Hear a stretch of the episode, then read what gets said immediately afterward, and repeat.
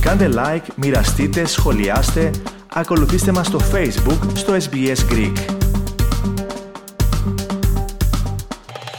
Το όραμά του για τη διακυβέρνηση της χώρας ανέπτυξε στην πρώτη ομιλία του προς την νεοεκλεγήσα κοινοβουλευτική ομάδα των εργατικών ο Πρωθυπουργός Άντωνι Αλμπανίζη.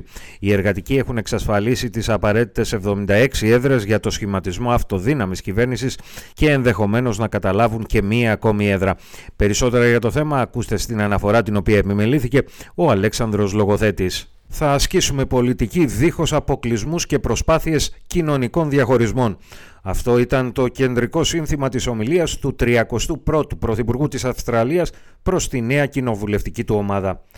Καταχειροκροτούμενος ο κύριος Αλμπανίζη έδωσε σήμερα το πολιτικό στίγμα της νέας του κυβέρνησης σε μια συγκινητική ομιλία. Προς το τέλος αυτής μάλιστα με δυσκολία συγκράτησε τα δάκρυά του τονίζοντας ότι ήταν μια ιδιαίτερη τιμή για αυτόν να γίνεται πρωθυπουργός. I thank you for uh, the, uh, the incredible, incredible honour of, uh, of being a, a Labor Prime Minister. To be deal. Στην ομιλία του ο κύριος Αλμπανίζη αναφέρθηκε μεταξύ άλλων και στις επιτυχημένες συνταγές της προεκλογικής εκστρατείας. Περιέγραψε το όραμά του για τα επόμενα τρία χρόνια της διακυβέρνησης αλλά και για την προοπτική επανεκλογής των εργατικών στην εξουσία και ενίσχυσης της κοινοβουλευτικής τους εκπροσώπησης. My objective is to uh, not uh, keep uh, this room as it is.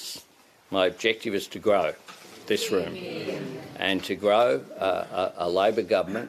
I think that we can do it and if we keep uh, our discipline, implement the program which is there, uh, there is no reason why uh, we can't uh, continue to be uh, even more successful than we have been at this point. Ο κύριος Αλμπανίζη τόνισε ότι η βασική προϋπόθεση για την ανανέωση της λαϊκής εντολής είναι η τήρηση των προεκλογικών δεσμεύσεων και η απαρέγκλητη εφαρμογή του πολιτικού προγράμματος της κυβέρνησης. Ο Πρωθυπουργός αναφέρθηκε και στα μηνύματα των εκλογών κάνοντας ιδιαίτερη μνήμα σε αυτό που κατά τη γνώμη του καταδίκασαν με την ψήφο τους οι πολίτες. Οι πολίτες όπως υποστήριξε απέρριψαν την προσπάθεια της απελθούσας κυβέρνησης για το στρίμωγμα κάποιων ανθρώπων και τη δημιουργία κοινωνικών διαιρέσεων.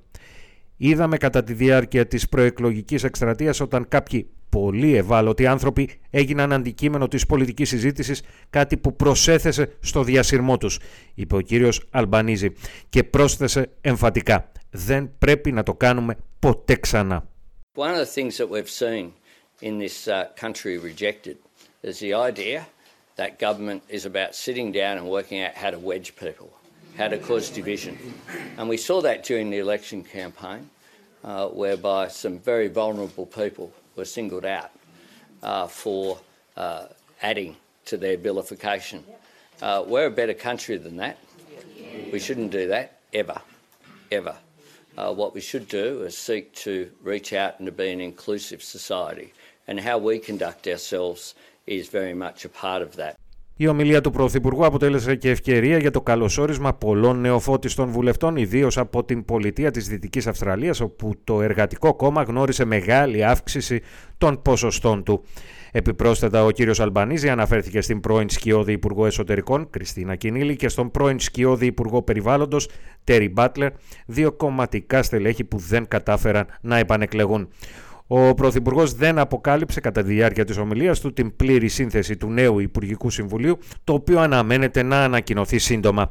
Αύριο προβλέπεται μάλιστα να ορκιστούν οι πρωτοκλασσάτοι υπουργοί της πρώτης γραμμής, λεγόμενοι και frontbenchers.